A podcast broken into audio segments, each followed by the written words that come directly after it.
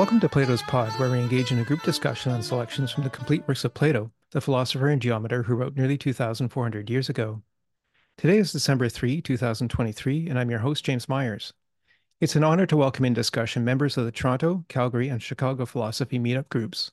Whether you have been with us before or are here for the first time, whether you have experience with or are new to Plato's works, I encourage you to add your voice to our dialogue. As a quick note before we begin, I want to let everyone know that Plato's Pod podcast is now available on YouTube in voice only. Also, as some of you know, I publish The Quantum Record, which is a free online monthly journal that explores our philosophy of technology by featuring recent developments in science. The latest edition was released last week, and you can find it at thequantumrecord.com. So today we're revisiting Plato's short dialogue, The Critias, which ends the trilogy beginning with the Republic, which we covered in season two, followed by the Timaeus, which we just finished reviewing in four episodes. The characters in the three dialogues are now in their second day of discussion, and in this dialogue, the character Critias takes over from Timaeus, who has provided a lengthy description of the creation of our universe, which he said is spherical. Critias proceeds to expand on the history of Atlantis, which appeared at the beginning of the Timaeus, but at the end leaves the reader in suspense as to the words of the god Zeus. Although Atlantis had existed for a long time in what appeared to have been near paradise conditions, Zeus vowed to punish the fabulously wealthy city for the discord and disharmony into which it had fallen. Our discussion today offers the opportunity to touch on all parts of Plato's trilogy and to draw out their common themes. To contribute your thoughts, please use the raise hands feature in Zoom. And for everyone's benefit, please relate your comments and opinions to Plato's text. So that everyone has a chance to speak, I'll call on you in the order that hands are raised, using first name only. Once we finish recording in two hours, I invite anyone who wishes to remain online for Plato's Cafe, a casual half hour discussion on Plato or philosophy in general. To help frame our discussion today, the notes I posted to the shared drive linked to the event notice on meetup.com arrange the Critias in three themes. The first of these is the theme of memory, which plays throughout the dialogue and specifically Plato's presentation of memory as a function of harmonics and the resulting disharmony that ensues when a civilization like Atlantis pursues material wealth. The second theme focuses on Critias' description of the constitutional order of Atlantis, that, as the Atlanteans' memories of their divine origin faded over time, became rigid and forced the population to adhere to ancient conceptions of justice. The third theme consists of the question, which Critias begs at the end of the dialogue can any mortal know the mind of a god? These three themes seem to speak not only to the ancient civilization of Atlantis, which perished in a great earthquake 9,000 years before Plato's writing, but to our modern civilizations. Like the Atlanteans, we possess powerful technology and great material wealth, and yet our political constitutions and concepts of justice remain rooted in the past and are proving incapable of maintaining harmony. The particular challenge in our case is the same that Critias sets out at the beginning of the dialogue as he explains the difficulty of representing human activity, namely opinion. Opinion is on the lower end of Plato's divided line of knowledge in the Republic, and with today's social media technology, opinions are inflamed around the globe at the speed of light with little time for reflection. This is at least how I see the very pressing relevance of the dialogue we'll discuss today, and I'm interested to know if there are other interpretations.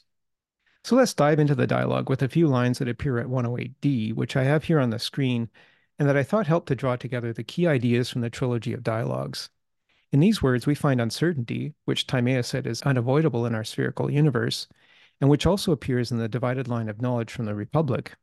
And we see an appeal to memory, which is central to the Critias and a particular challenge in our shifting opinions over time. So let me just read this bit here. So this is Critias talking, and what he's talking about is eh, there, there's an order of speakers. So in the previous day, Socrates and other speakers had talked about the Republic, that lengthy dialogue. It was followed by Timaeus, uh, which we covered in four sessions, who talked about the creation of the universe in another lengthy dialogue. And so Critias is next in the speakers. So this is the second day of speaking. Critias is next. And then he's talking here to Hermocrates, who is going to come after Critias. And he says, Dear Hermocrates, you stand last in rank, but since there is someone standing in front of you, you are still confident. That courage is needed, you will discover yourself, when you take my place. But I must pay attention to your exhortation and encouragement, and in addition to the gods you just named, invoke the other gods and make a special prayer to Mnemosyne. And Mnemosyne is the goddess of knowledge. Uh, sorry, it's the goddess of uh, memory.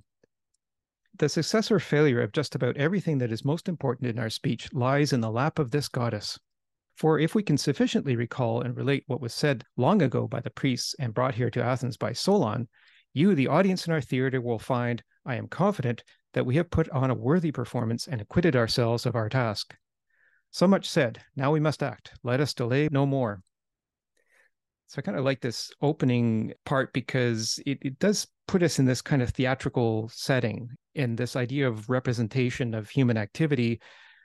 You know, it, it's almost as if we are actors on the stage of space and time. And kind of like that theatrical presentation or representation, um, which Critias says is difficult. Anytime you represent human behavior, it's difficult because humans operate according to opinion often, uh, and opinions differ that's the challenge and i think here in this section you know the the idea of confidence brings out the, the nature of uncertainty in in the realm in which we operate in this realm of becoming. So the, there's a question of confidence.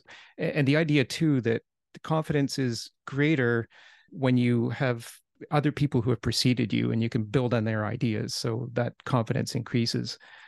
And so the, the word confident is me- uh, mentioned here twice. So um, just wondering if there's any thoughts about this particular section uh, opening, and then you know we'll go to the idea of memory, which is evoked in this section here by the idea that uh, they want to make a special prayer to Mnemosyne, the goddess of memory. Any ideas about the importance of memory in this, and and again that theme of Atlantis, uh, you know, that was brought up at the beginning of the Timaeus and is now again being brought up here. Steve, your thoughts? I was thinking about the uh, mnemonic mnemonics, also thinking it up in sort of meta context of um, the, all the dialogues and what they were do had to do back then. Everything was uh, oral, and uh, you, you had to have these uh, mnemonics available. So everything was dependent on the on the goddess of mnemonics uh, in order to memorize the you know the what was being said. So you know everything was key to that. So if, you look at it from a uh, you know there's the uh, Canadian philosopher, former Canadian philosopher, he died, Marshall McLuhan, who talks about the uh, medium is the message. And you can see how that society was an oral society.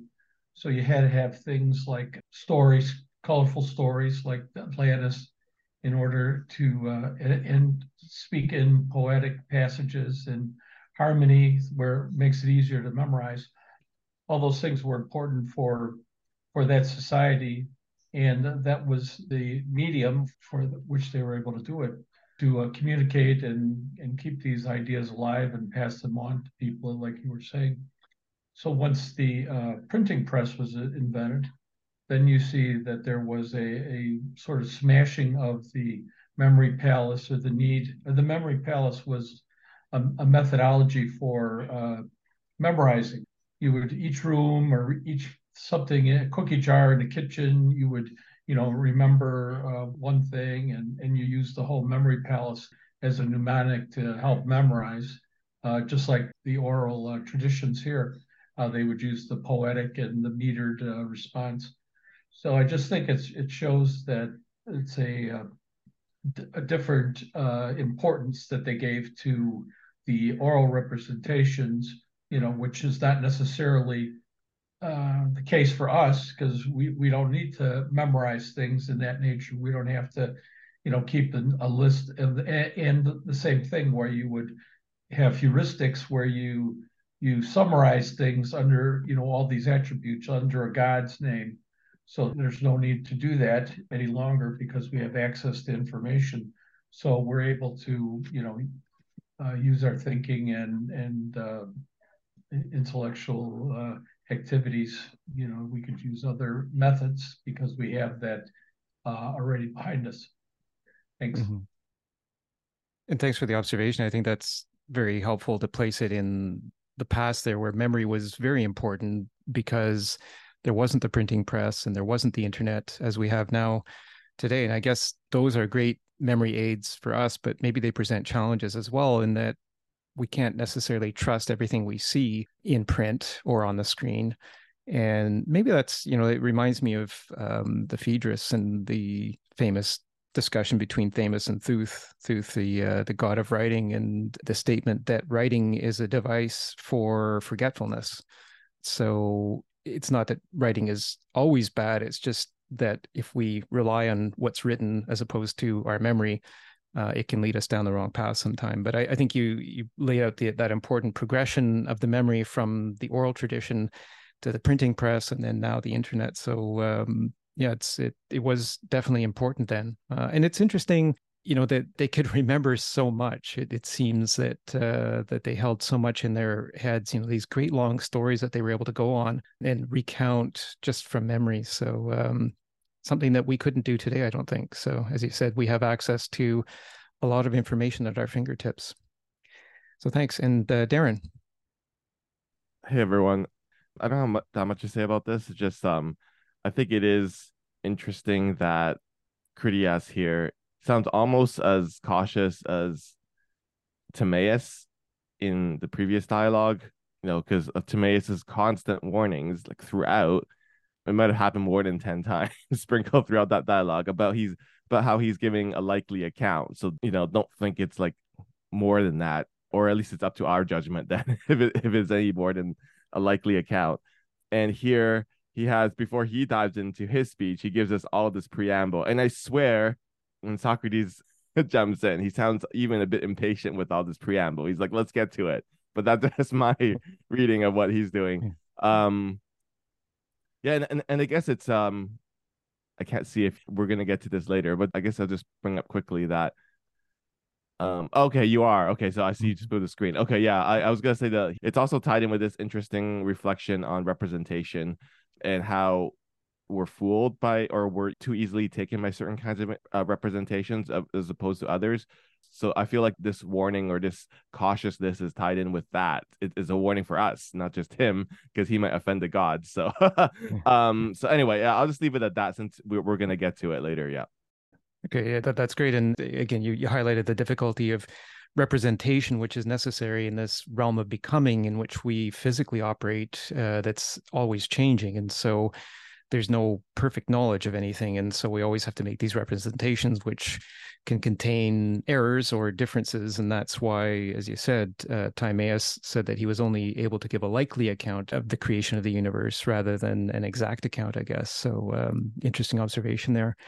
And maybe I'll just read this bit and we'll go to Klim, but it just um, on the subject of memory, this very short bit at 106b, which really makes me think that memory involves a bit of harmonics. Um, so he says here, Now I offer my prayer to that God who came to be long ago in reality, but who has now just been created in my words. The prayer is that he grant the preservation of all that has been spoken properly, but that he will impose a proper penalty if we have, despite our best intentions, spoken any discordant note. For the musician who strikes the wrong note, the proper penalty is to bring him back into harmony. To assure then that in the future we will speak as we should concerning the origin of the gods, we pray that he will grant the best and most perfect remedy, understanding. Uh, I just thought that was an interesting little bit just to expand that idea of memory there and the nature of understanding, which when there is uncertainty and questions of confidence, I think that's a uniquely human property that allows us to appreciate that none of us is perfect and we all make mistakes. And so this understanding is kind of necessary in this human realm. Um, so anyway, Klim, your thoughts? Yes, uh, and to that idea of accuracy and uh, you know being able to um, represent a certain or give a certain accurate account of certain things, maybe of certain truths, there is this ring of almost like a like a sacred liturgy or, or, or rite, like a theatrical performance or, or action in there that that's where that confidence of that that's being mentioned is probably you know confidence of being on stage and being you know like a true actor who uh, conveys certain truths maybe. So it looks like they're, they're you know they're really taking what they're doing pretty seriously and maybe they are you know you know kind of giving the respects to their their times because the theater was you know was a big thing back then it had almost a sacred character to it. And so they're following some kind of tradition, right? And certain practice or certain rules in how the discussion follows and and I guess there's certain attitudes that they assume to give certain types of accounts. I think there's this uh, character, maybe of uh, of like a sacredness and performance and feeling the responsibility for what they're doing. Mm-hmm. And responsibility is an interesting way of putting it in terms of that question of confidence, and in particular because if they're kind of in this theatrical uh, setting, you know, they there's a bunch of them sitting around talking about things. So I guess it's a theater of a small group. But, you know, in larger theaters, I guess to the extent that they were conveying knowledge or what they think to be knowledge, there's an, a special responsibility in that case um, when knowledge comes into question. So it's not just conveying necessarily legends or make believe sort of situations, but you know they're actually purporting to portray knowledge. And so we have to be thinking maybe of the divided line of knowledge from the Republic, in which there's four grades of knowledge. It starts at belief, goes to opinion, then knowledge, then wisdom. And so somewhere they're on that divided line, but they have to be careful about that. So um, let me go on and read another bit here. This is from 107b to 108a, and this is on the difficulties of representation. Uh, so again, you're recalling what Timaeus said about the realm of becoming that our physical bodies occupy. Our minds are in the realm of being, which is kind of permanent and timeless, but our bodies are in this ever-changing realm of becoming, and so these representations are necessary. So Critias says, it is easier, Timaeus, for someone to give the impression that he is a successful speaker when he speaks of gods to an audience of mortals. The audience's lack of experience and sheer ignorance concerning a subject they can never know for certain provide the would be speaker with great eloquence. We know how we stand when it comes to our knowledge of the gods. To make my meaning plainer, let me ask you to follow me in this illustration. It is inevitable, I suppose, that everything we have all said is a kind of representation and attempted likeness.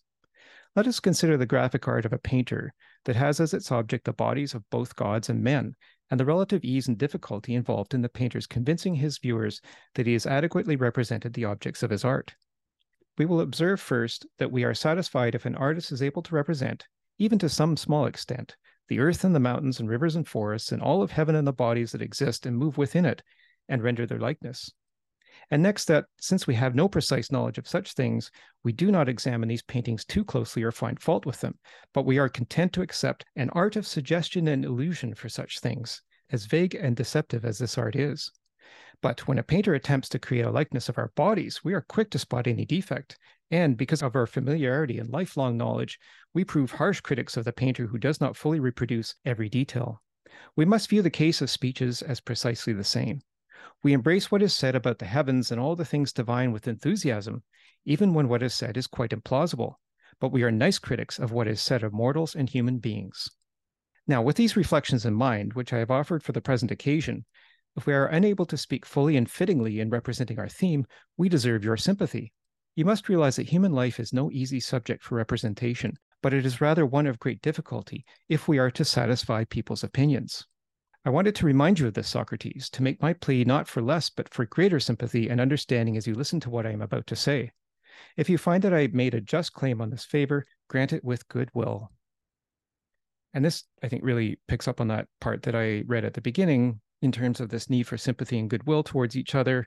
And the statement by Critias that the difficulty of representing human life and actions is satisfying people's opinions.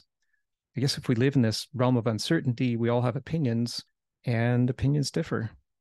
So the idea of memory, I guess, is being discussed here. It's been introduced in the short part that I read at 106b, kind of as a function of harmony, making sure that, I guess, we think of a computer kind of memory that input equals output, you know, that what goes in comes out. Uh, maybe that's this kind of function of harmony. But I think there's an important point that's being made here in that when we discuss the gods, we cannot have knowledge of the gods. The gods are living in this timeless realm of being to which we have no access. And so he makes an important point here that when people talk about the gods, they embrace what is said about the heavens and the things divine with enthusiasm. uh, because it's maybe more where the imagination comes in, into involvement. And I think that may have something to do with the end of this dialogue. So the end of this dialogue ends in a very curious way. And it's one of the questions that I wanted to address. And, you know, some people say that they think that Plato just failed to end the dialogue properly. But, uh, you know, the ending of the dialogue, which we'll talk about a little bit later in this session, uh, says that Zeus was about to punish the people of Atlantis. And when he had gathered the gods together, he said, dot, dot, dot. And the dialogue ends. So Critias does not tell us what Zeus said. And maybe that's because no one can know what Zeus said. So, thoughts about that, Klim and then Darren? Just kind of uh, follow on what I said. I, I may be going the, on, on the wrong direction there, but I think there's this this whole idea of theater. It uh, you know is worthy of some consideration there because then maybe that's their tool or, or means of accessing the the connection to that realm of uh, of gods and, and because it's all it's all about ritual it's ritualistic and you know the platonists are kind of following the pythagorean tradition and that's you know regarded as highly mystical group of people so they may have they may bring that the worldview with them and that's why maybe they kind of keep it they keep it logical but they also bring with them this this whole entourage of you know being able to access those realms right? Because how can you talk about gods? How can you expose all that you know give give this whole complete picture of the, the you know the metaphysical being you know down to the from everything from sameness to to nothingness without having some kind of access? And you know maybe this is where the theater is their tool to kind of invoke those things and they take the responsibility for you know bringing this world like enacting that world in a way you know through through the means of words. Interesting you mentioned the word ritual which i think is it's actually in the next part that i wanted to read close to the end of the dialogue that talks about some of the rituals that the people of atlantis adopted. So that's something to keep in mind with this kind of theater concept that we're working with. I think that's a, a useful analogy i guess. So thanks for that and we'll go to darren and then steve. Uh, so those are really interesting connection, James, and really interesting thoughts there, and something I, I was considering too. And I'm looking forward to discussing this mysterious ending. um, I'm sure you have lots of great things to say there. Um, so I, I'm just going to focus on this specific thing for now because I have so many thoughts about the ending. I don't want to get there yet. I'm sure you have lots of great quotes um to supply us before we get there. Um, so regarding just this part here, I think it's about like he's reflecting before he, he, before he dives into his speech he's sort of again giving these warnings and he's reflecting a bit of representations and their danger because he he compares it right to if it's a representation of something like mortal and real then you know people are extremely critical because they have their own experience to compare it to. But if it's about you know the gods or something you know really ancient, then they become very enthusiastic about it. As you said, James, like maybe it's it's, like take it as a fantasy or something, but it's also because they have no like nothing to compare it to. So in a way, you can't really blame people. Mm-hmm. Um, like they can't be critical of it, so they just sort of accept it with these enthusiasm. It's this wonderful story, and I think part of the danger is that like the dot dot dot thing at the very end of this dialogue, it might be that like no one can know truly what the gods think or say. So there's that danger. We just don't want to give people that impression that we do know. But I guess my concern with like I, I think that might be part of the uh, explanation for the ending and what's going on with this connection. But I wonder because in many of these other dialogues, in fact, in the previous dialogue to Timaeus, we see a lot of what the gods are doing, right? We're putting we're we're saying a lot about the gods actually. So but so I wonder actually if um the connection is not so much that we shouldn't say anything because in so many of the other dialogues so so much is said about what the gods despite giving i mean they do give warnings right? But then they sort of plow through those warnings and start saying all these things.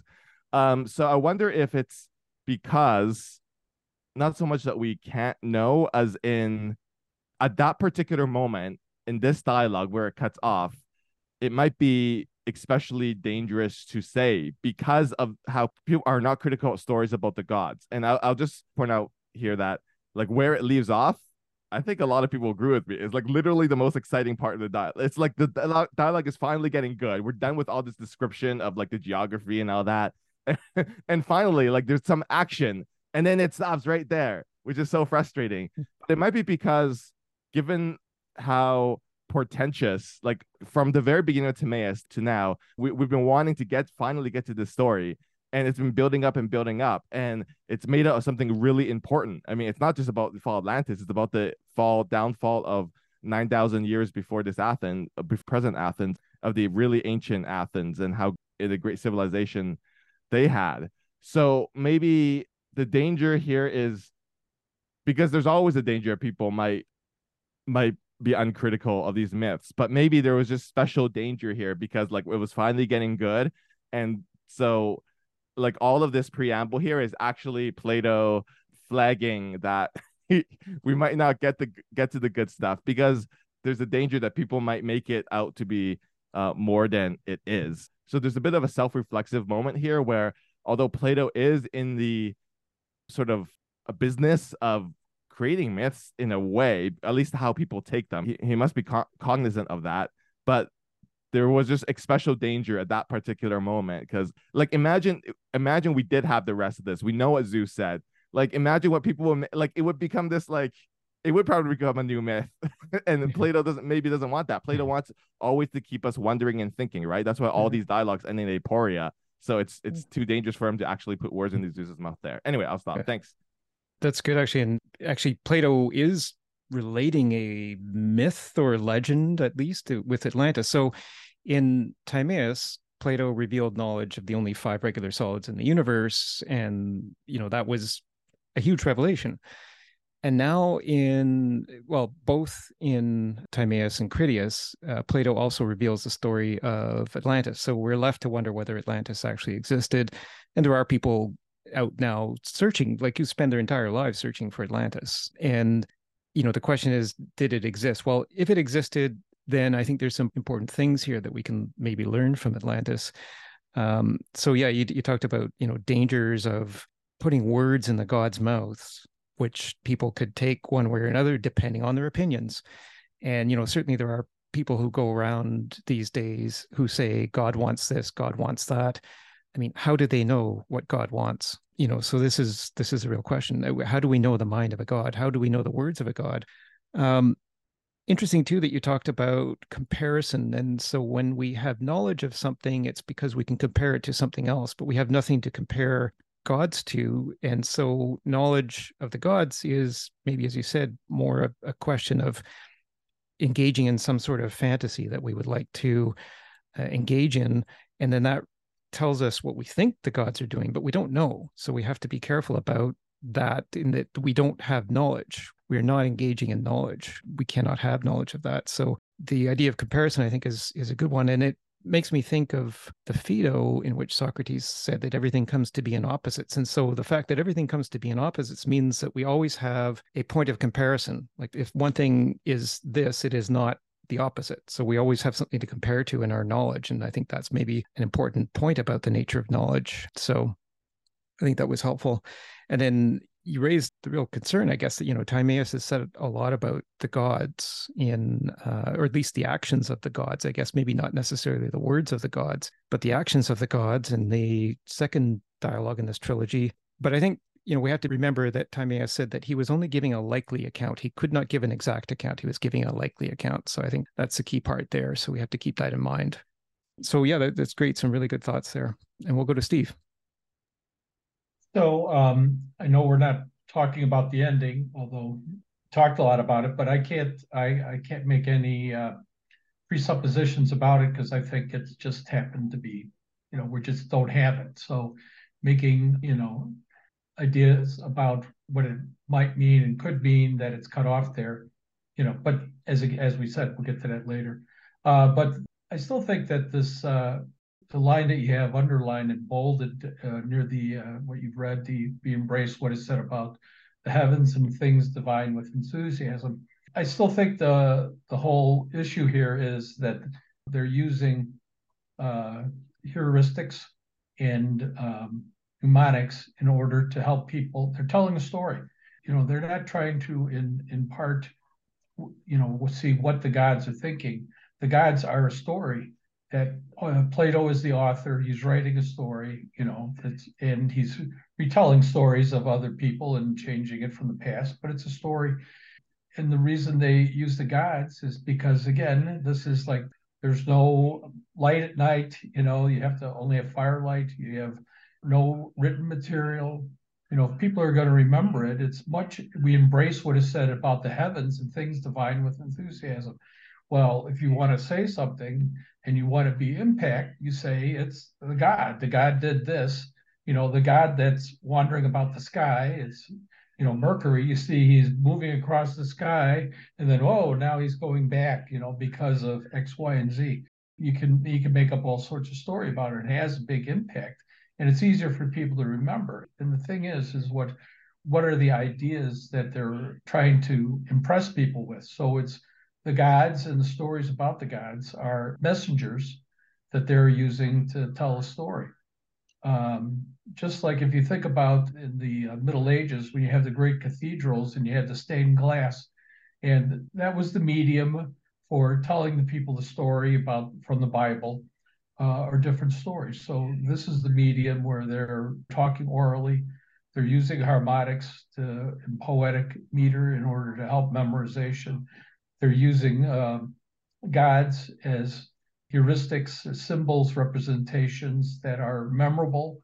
The stories are memorable. There's all sorts of, you know, there's sex and love and and bestiality and all sorts of things that are are going to uh, help people remember the stories and and transmit you know it's the information that's being transmitted and this is the methodology for transmitting it just and, and lastly just think of it real briefly, uh, you know, the Star Wars that we have today. What what is the basics of Star Wars? Is you know the light and the dark.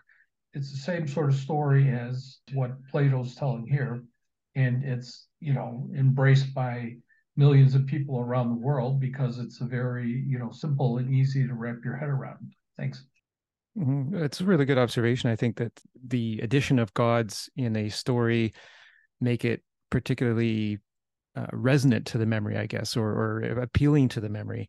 So I think that's that's important to, to keep in mind because Plato was a dramatist, and so well before he became a philosopher, I guess, and before he became a geometer, he was supposedly a dramatist, and so he would have known, uh, I think, how to create stories effectively, and so maybe putting gods in, if this is just a story, then putting gods in maybe is a way of making the story most effective to the listener. But even if it is a story, I think maybe there's things that we can learn from it.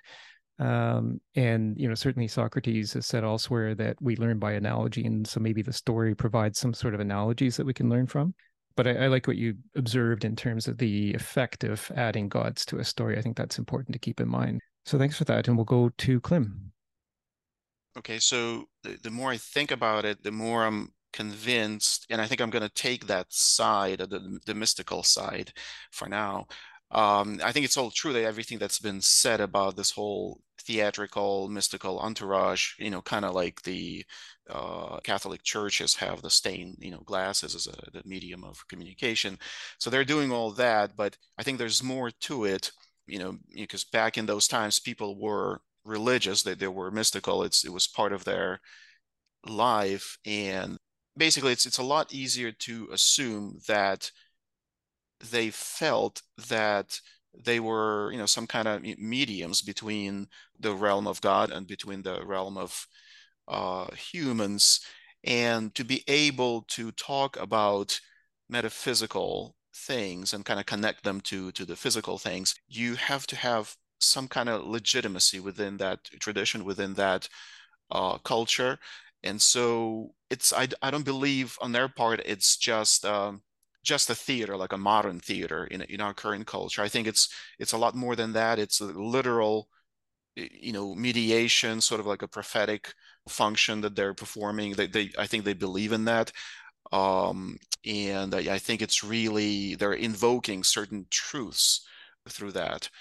I think that's where i am right now because to me it's it sounds more you know like um more true to the spirit of their times yeah you know we keep in mind the time that's being in, uh, invoked here or the time actually there's two times. There's the time 9000 years before plato wrote this when the atlanteans supposedly lived and then there's the time of plato and the way they present things can be different based on the time. So i think that is something that we need to keep in mind and so we'll see where it goes. So next we have jameson. Welcome jameson.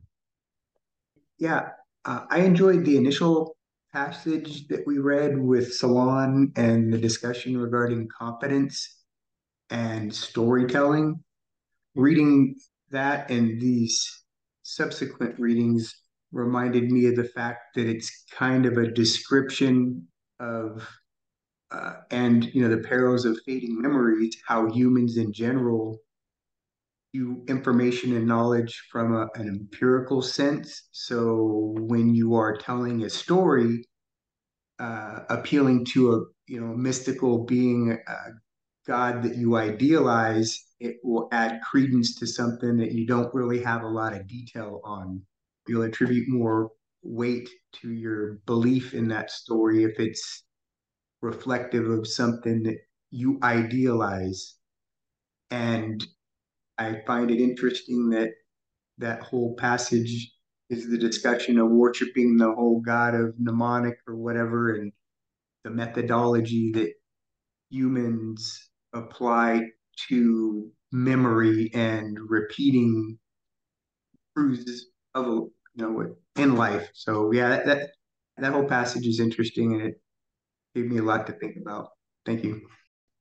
Thank you. Actually, you reminded me to talk about memory. You you reminded me of the whole idea in the Timaeus that the universe. Timaeus said uh, the intelligent universe was created first, and then the physical universe was created after the intelligent universe. So the physical universe is the universe that provides us with the empirical evidence, but that came after the intelligent universe. And so I like the way you put that in terms of our human experience tends to be based on uh, we think that knowledge comes from the empirical but maybe there's other knowledge that we have that's not empirical if the intelligent universe did in fact arise first and so as you say appealing to the gods lends some sort of credence to this supernatural knowledge maybe uh, the supernatural meaning just above physical like before the physical knowledge. There, there's other knowledge. There's the essential intelligence. So, um, yeah, I, I, like the way that you uh, that you said that. Thank you. And Darren. Okay, so this is maybe we should move on a bit. This is this is not like central to the uh, dialogue, I guess, but I, I just want to respond a bit to what uh, Steve was saying because he's his theory is that maybe the gods feature here because they're an aid to memory and it makes the story exciting and uh, interesting.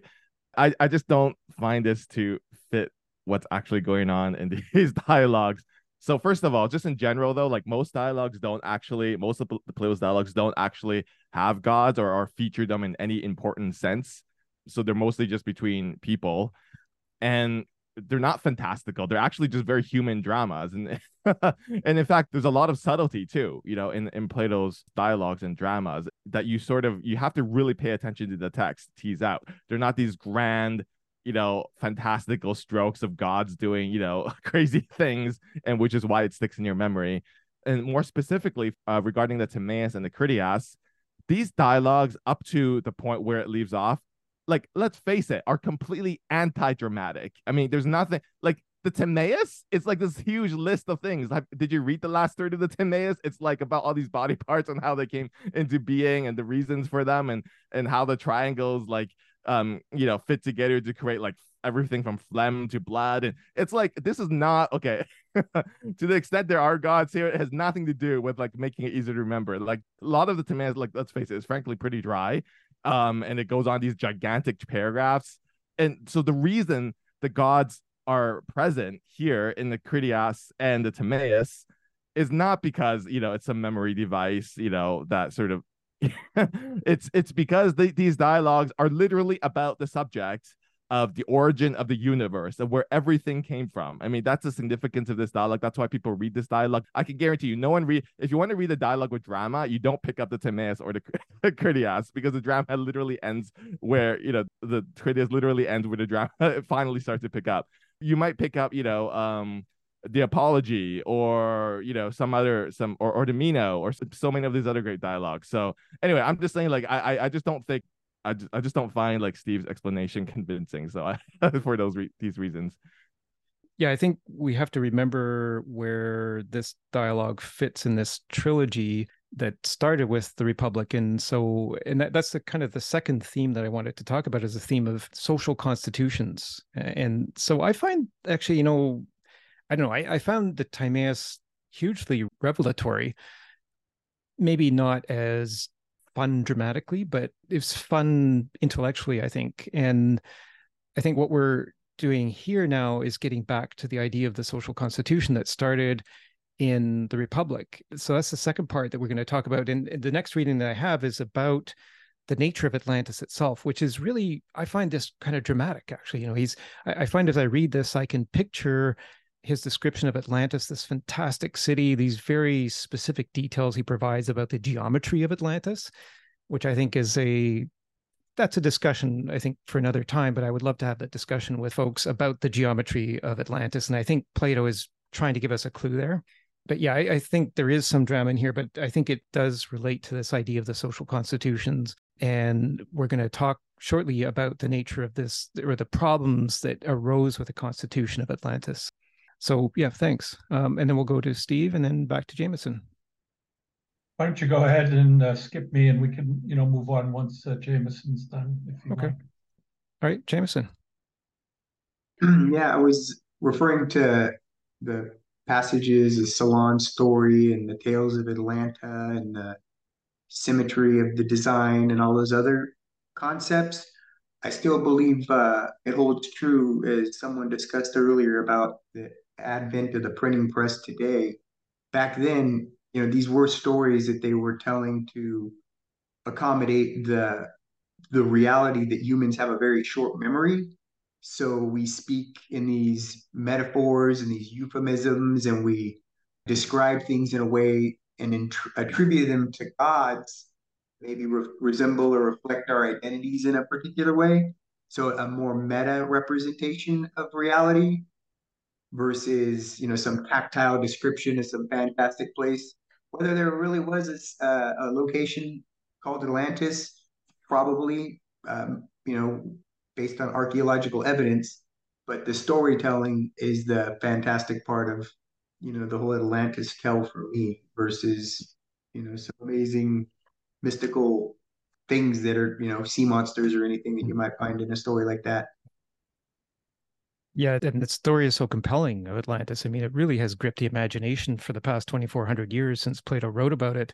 And you observe, you know, correctly that we have short memories, and I think our memories are becoming shorter uh, as a result of technology. In fact, there are many studies being done that show our attention spans are decreasing significantly because we rely on technology, and then because we're also reacting uh, so rapidly to things that appear on our screens that we're not taking the time to reflect. So there's a sense that you know the human mind is slow and we need to speed things up. So we use technology to speed it up. And in the process of speeding it up we lose that capacity for reflection which is actually very important. You know sometimes slower is better. But yeah as you said you know we we tend to have short memories. And so maybe plato reaching back 9000 years into the past which is now 11500 years into the past uh, is a way of telling us that you know memory really lasts a long time in the universe. Maybe the universe is as i've said before maybe the universe is essentially a information storage device. I mean information has nowhere else to go. And so memories come and go. Uh, and that's another point about this dialogue actually and, and also one about the beginning of the timaeus when um, critias talks about these civilization destroying events over time. And so memories disappear and he talks specifically in this dialogue about you know how certain people when there when there's a flood for example the people on the mountains can survive but the people who live on the low plains who are flooded they disappear. And so memory becomes incomplete in that sense. So uh, i think maybe they're trying to kind of complete some cycle of memory and maybe time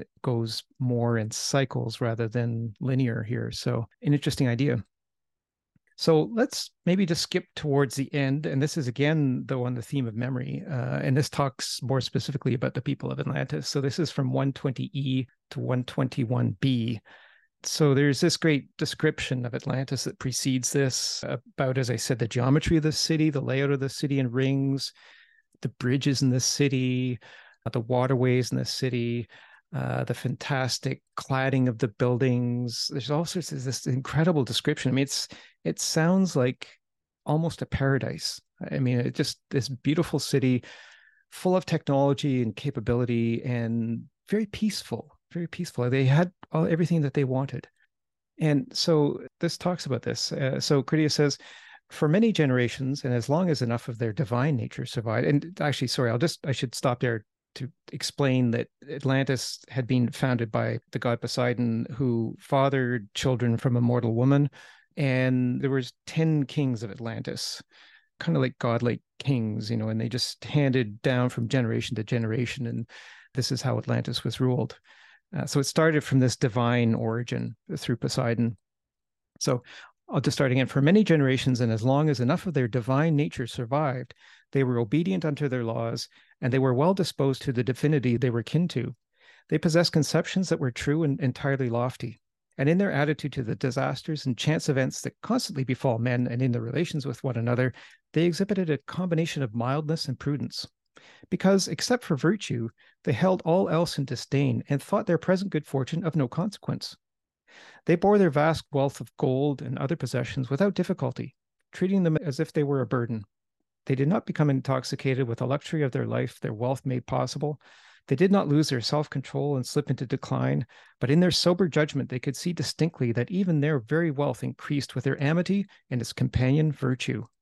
But they saw that both wealth and concord decline as possessions become pursued and honored, and virtue perishes with them as well. Now, because these were their thoughts, and because of the divine nature that survived in them, they prospered greatly, as we have already related. But when the divine portion in them began to grow faint, as it was often blended with great quantities of mortality, and as their human nature gradually gained ascendancy, at that moment, in their inability to bear their great good fortune, they became disordered. To whoever had eyes to see, they appeared hideous, since they were losing the finest of what was once their most treasured possessions.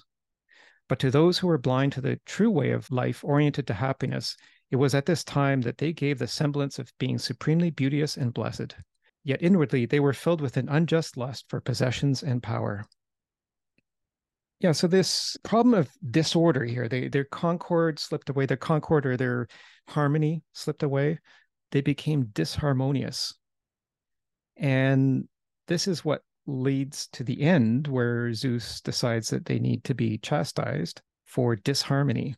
And so harmony seems to have some role in memory. I think, you know, that they started as this kind of divinely inspired city. And so long as that divine portion in them survived, they were happy. But then humanity started to intervene. And this, I guess, you know, maybe divergence of opinions, lust for control over each other, uh, that sort of thing started to happen. And, you know, this is what happens maybe as civilizations begin to pursue material wealth. And that's why I said in the outset that I think there's some parallels to modern life in this, in that we tend to pursue material wealth. And then that can lead to great discord and disharmony. So we'll take Klim, then Steve, then Darren. Right. So, I mean, there's very literal reading to it, right? That, you know, you could take that literal reading and, and try to explain um, you know, what happened, why why we lose memories of certain things, or what our memory, you know, hinges on, and you know what happens with uh, morale in the society and so on. So the text clearly mentions the divine origin of that whole island, the population, the culture, the civilization that they had, and then it basically it is without another divine intervention. There's no other impulse right other than the original impulse and then the divine share in I guess then the king's bloods, generation over generation, diminishes, and the humanity, because it becomes more and more human, it kind of falls uh, into that the half animal state, I guess, without the divine spark. And the same can be, I guess, the, the parallel can be drawn with not just the the whole culture, but also the ability to remember things, not just the history, but the certain truths about the the universe, right? So then, you know, coming back to the my idea of the theater, you know, maybe that's the way back in, you know, to the divine, right? Like how do you regain that divine spark so you have to have some kind of means of connection or reconnection and you could you know remember the, the, all these concepts of the eternal return for example of mircea eliade uh, and, and that's where the cults are you know the the purpose of the the rite or the ritual this ceremony is explained as the basically reliving certain truths the original truths or making them invoking them and making them you know reenacting them again but yeah, to me, that's that would be probably the first, like the most credible explanation if you take that text literally. Now, what else? I would be curious to know what else it could mean, other than that. Yeah, interesting the way you said that theater could be the way to reconnect with the divine through these representations. I like that idea of reconnection with the divine. And also, as you mentioned, you know, there was initially this divine impulse, I think, and spark, both words you used, so that only happens once in the whole cycle and then everything just they they lose that that that fades over time memories fade over time and you know as we said before they're becoming shorter now but you know certainly it seems the memory lasted a fairly long time in atlantis but you know eventually it faded so steve i think this section is a good counter to the uh, argument darren made about everything we're talking about in this is based on divine, you know, and, and everything throughout the Timaeus also is all, you know, the divine creation. You know, there has to be a uh, a deity, uh, Deus ex machina. You know, something that is the causal point. The uh, call it uh, intelligence. James mentioned as something supernatural. Well, you you are implying some deity into your explanation as the method. That's what you're using as the basis for your method. And saying that this is not a story about uh, divinity, but it's about metaphysics. Metaphysics is also a story. It's a, a story about you know our conceptions of the universe, and in this case, it's relies thoroughly on the divine, and it's a common trope.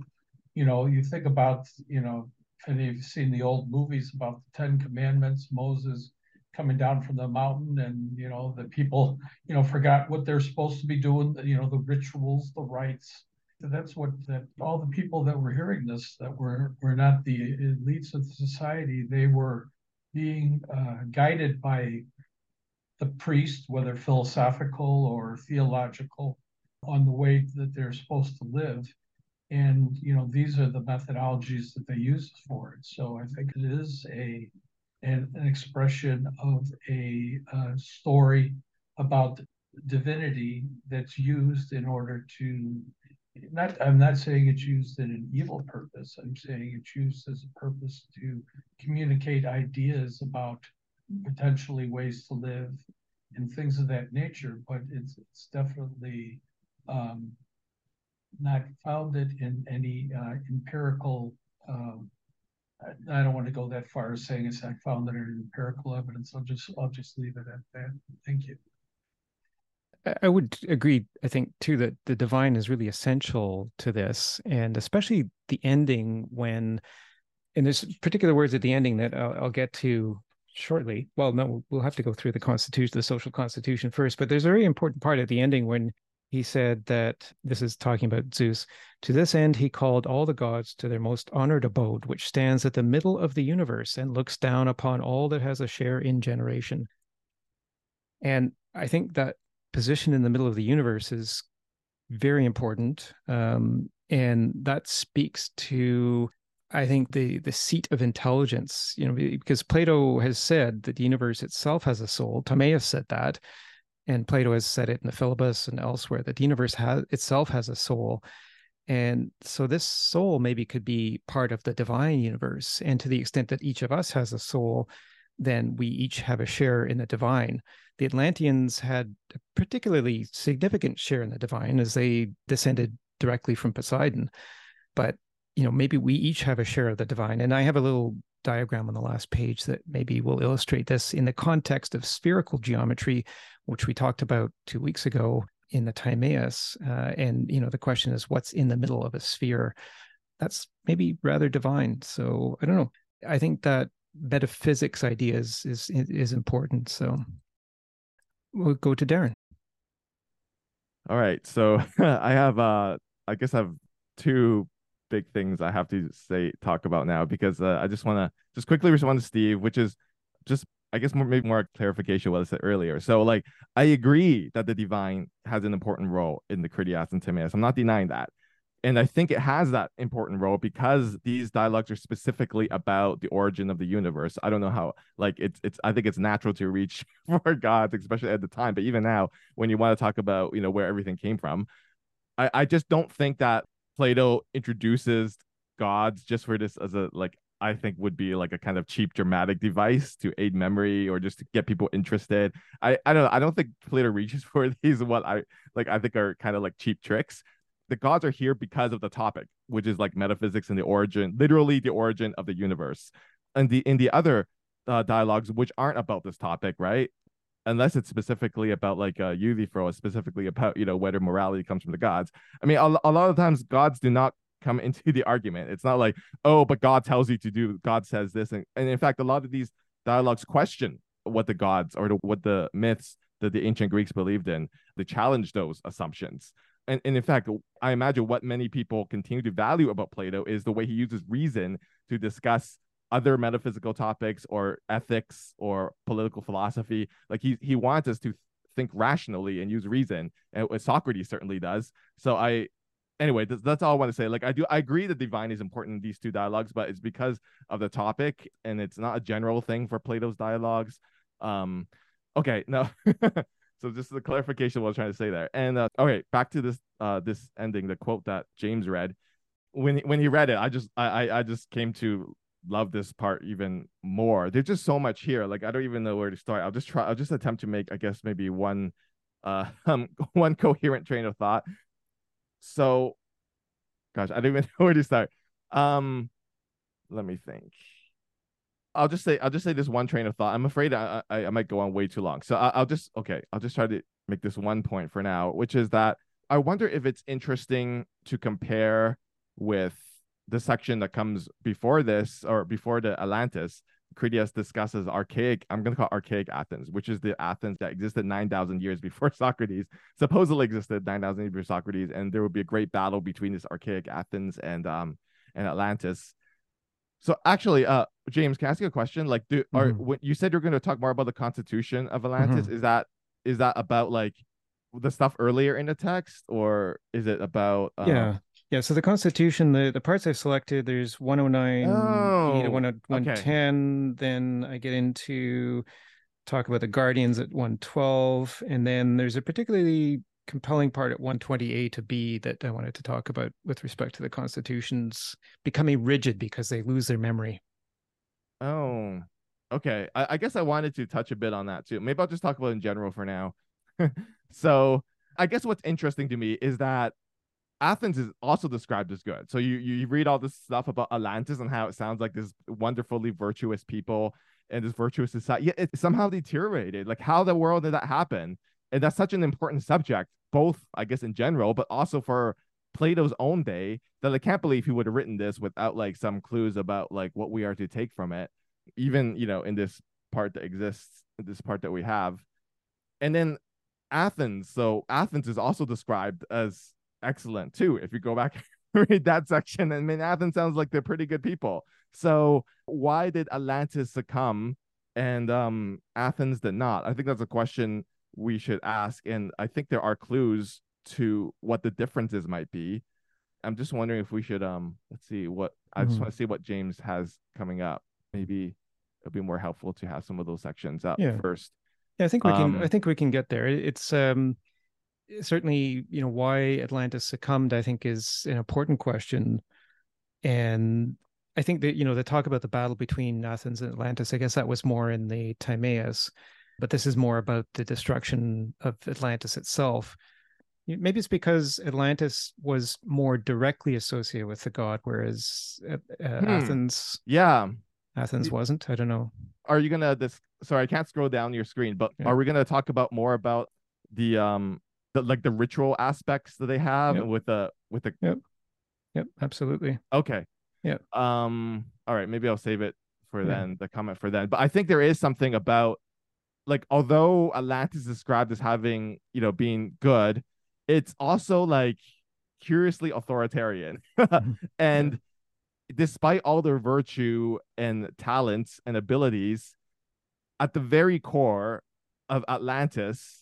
And the the dialogue spends a curious amount of time describing the rituals that exist like literally at the core, like the spiritual core, but also like literally physically at the core of Atlantis. In the very middle, there's a stele with their laws, and they sort of like worship it and describes these elaborate rituals of blood and flame surrounding the stele and how it lasts all night. Like they don't sleep all night, and all the the main rulers they have Yeah. this ritual. I don't think Athens is described as that way. It is No. not described as that way. No, so I think that I yeah, irrational core Mm. that is like really emphasized in this dialogue. Yeah, I guess Yeah. that's what I would bring up for now. Yeah. Yeah. Okay, maybe what I'll do is I'll read that section next, the 128 to B section that talks about that ritual. And the reason I think is for that is because they had become reliant on the constitutions that were established in the past and they were unable to continue to form their own constitutions. So they started to rely on the constitutions of the past because they had lost their memory. Their memory was fading. And I think this really does have a lot of parallels to modern constitutions because I think a lot of modern constitutions, as I said in the uh, in the introduction, are really showing their age and incapacity to deal with all of this new disharmony that has been introduced, I think, a lot by technology. So um, anyway, so I'll read that Yeah, next. But I we'll love go- that. Yeah, That's we'll, a good connection. Yeah. yeah, we'll, we'll go to Klim first. Yeah, that's that's a good question. Why um, Atlantis succumbed to, I guess, the, the evil and the the Greeks or the Greece or that the the land civilization did not. Although there is an indication that they also lost their their memory and the the former grace.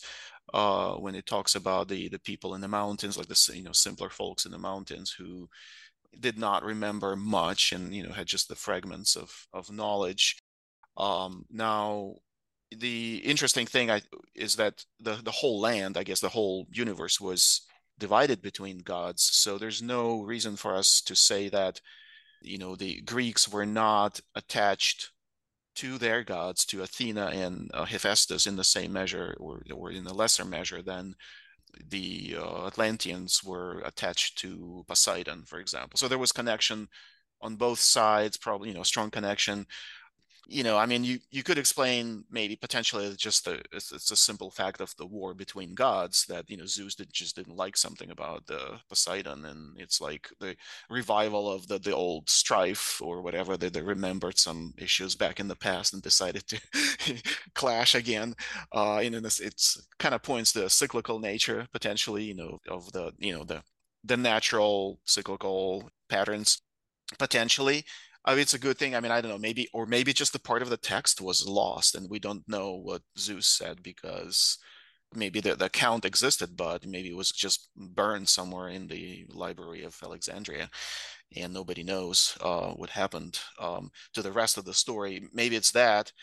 Um, but to an earlier point about the divinity and reason, I think one does not abolish the other. I mean, reason does not abolish the divinity, and the, the divinity does not abolish the reason.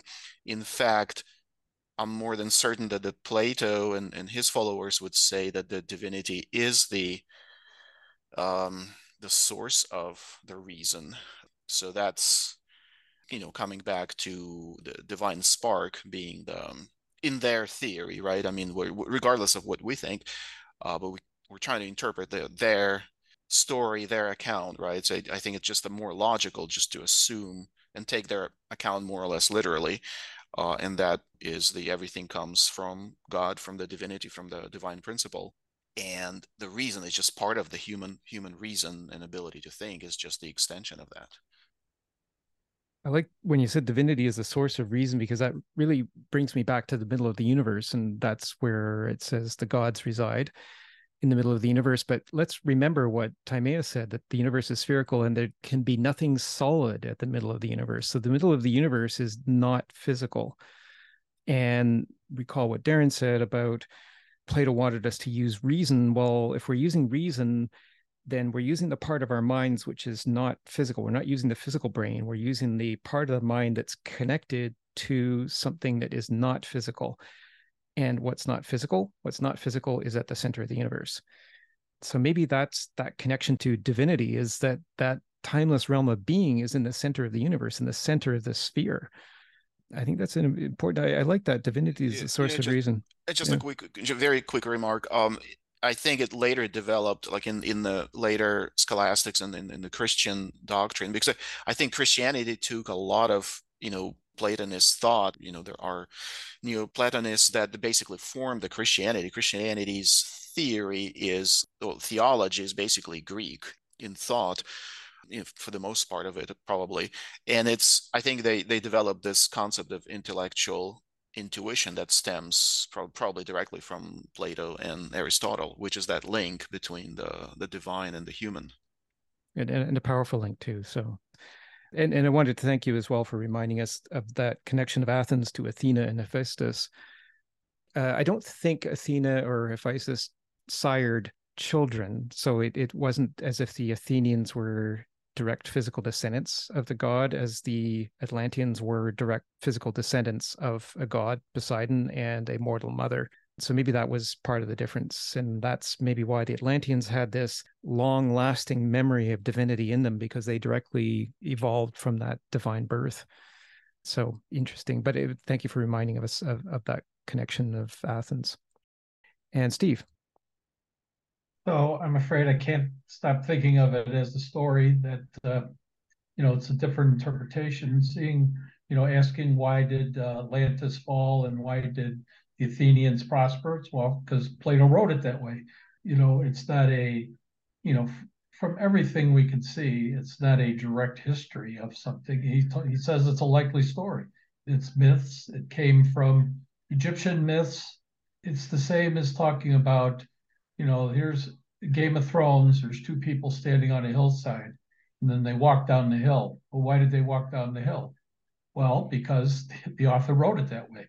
So that's the basic uh, looking at this. That you know, and and I don't think that any of Plato's uh, methodologies or anything I'm saying is cheap tricks or anything like that.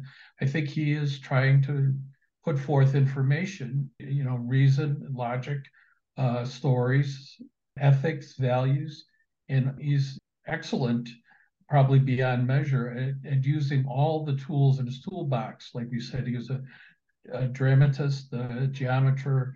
He's using all these tools to tell a story, a likely story, and he's telling a story that he has come up with in his brain. And and uh, you know, also, I'm a physicalist, so when we're saying that you know, when we're using the brain, we're using a part that's not the physical part. I don't see that. I see us, you know, that everything we're seeing from neurobiology is there's neural correlates, the correlates of consciousness. You know, we're, you know, taking in foods, we're producing, and we're breathing, we're producing energy.